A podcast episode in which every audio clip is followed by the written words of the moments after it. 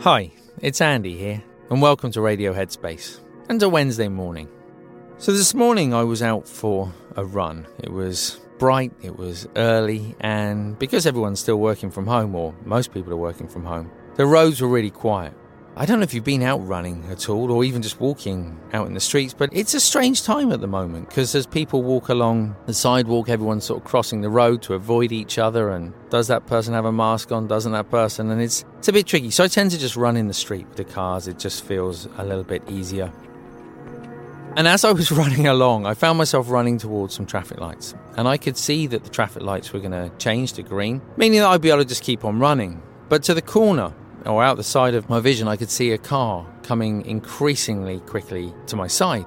And as I looked at the lights that they were looking at, they were red, and yet the car was getting faster. So I'm thinking, okay, well, they're definitely going to shoot the lights. So I started to slow down. And as I looked into the car, I saw this person who had clearly just realized that the lights were already red, and yet it was way too late to do anything at all. Thankfully, there were no cars coming along in the other direction, but as they went through the junction, the person just closed their eyes and gripped the wheel.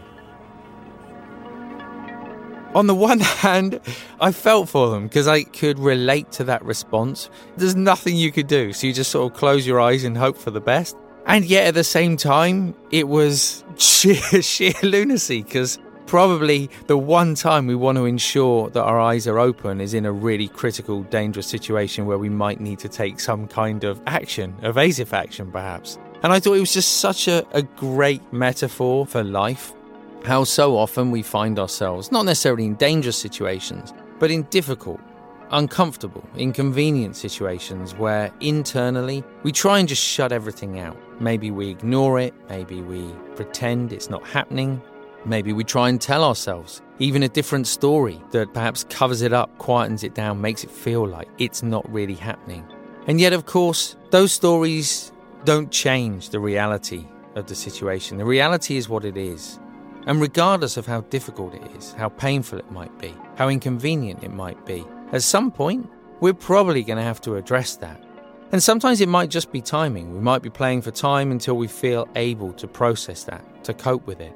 But more often than not, we're hoping at some level that it might just change, that it might just disappear, that we'll never have to deal with it ourselves. And in doing that, we're actually adding a huge amount of tension and confusion to our lives because our reality doesn't match up with the story we have in our mind.